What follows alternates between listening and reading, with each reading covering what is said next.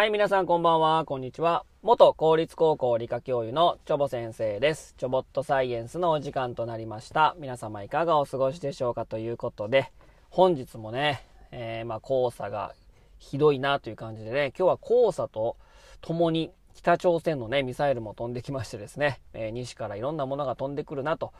いった一日ですね。はい。ということで、えー、今日のお話はですね、サメのサメ肌についてですね、お話ししたいと思います。実はあのサメ肌すごいんだよっていうね、まあ、お話をちょっとしたいと思うんですけども、まあ、暖かい海を中心にですね、世界に500種ほどですね、生息しておりますサメですね。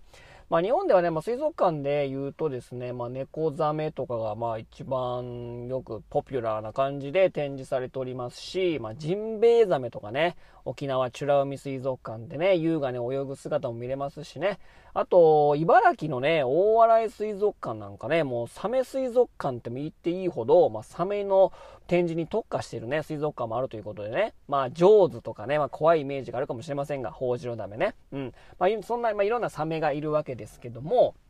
えー、まあ、その得てしてね、まあ、全てのまサメに言えることなんですけども、まあ、わさびをおろせるほどですね、サメの肌は非常にね、ザラザラしてますね。まあ、タッチプールみたいな感じで、まあ、サメ肌にタッチできるね、水族館なんかもたくさんありますけども、まあ、サメタッチなんかした時にね、なんか、やっぱなんかザラザラしてるな、みたいなね、えー、感じをね、えっ、ー、と、触ったことがある方もいらっしゃると思いますけどもですね、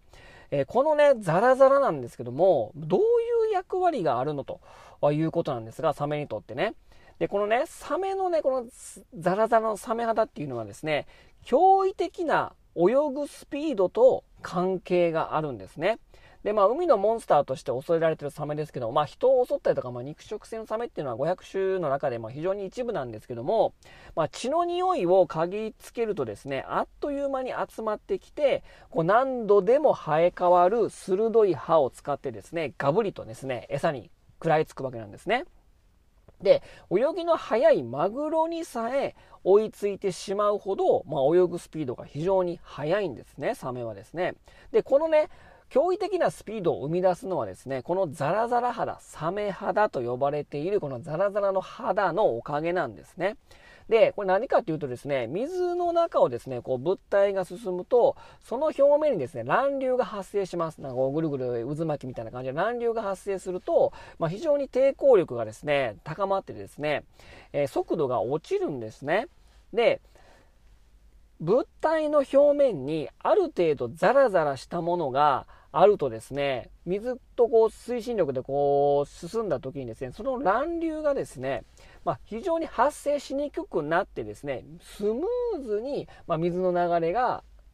あの、行くわけなんですね。なので、ツルツルの表面よりも、ザラザラした方が乱流が発生しながら、要は水の抵抗がですね、非常に抑えられるので、早く進むことが、まあ、できるわけなんですね。で、このサメ肌の乱流が発生しなくなると、しにくくなるという特徴をですね、利用して応用した水着がですね、2000年のシドニーオリンピックで登場したわけですね。なんかね、あのー全身スーツみたいな感じでね、今は禁止されてますよね。もうそういったのは東京オリンピックでもあんま見られなかったので、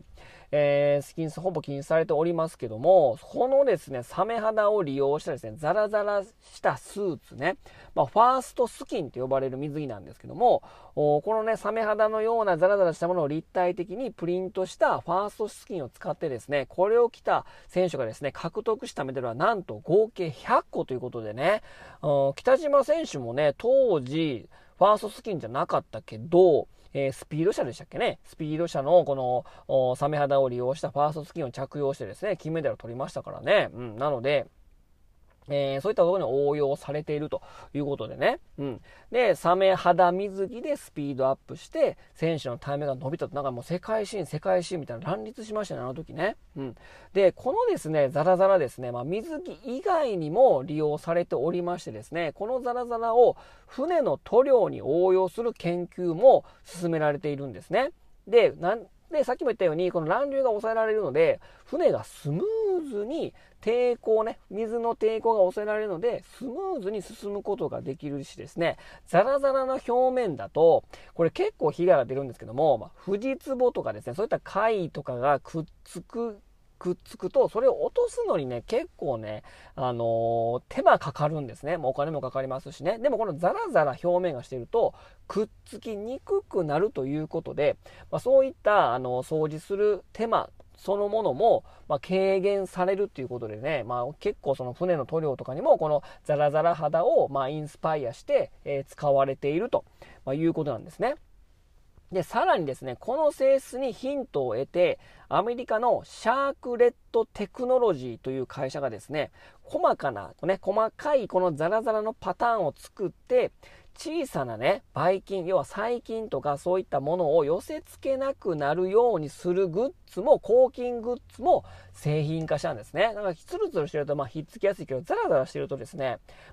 その表面につきにくくなるんですね。なので、抗菌作用もあるよっていうことをですね、このザラザラのパターン、サメ肌のとこをヒントにして製品化したものもあるということでね、で、すでにですね、病院などの施設の内装や、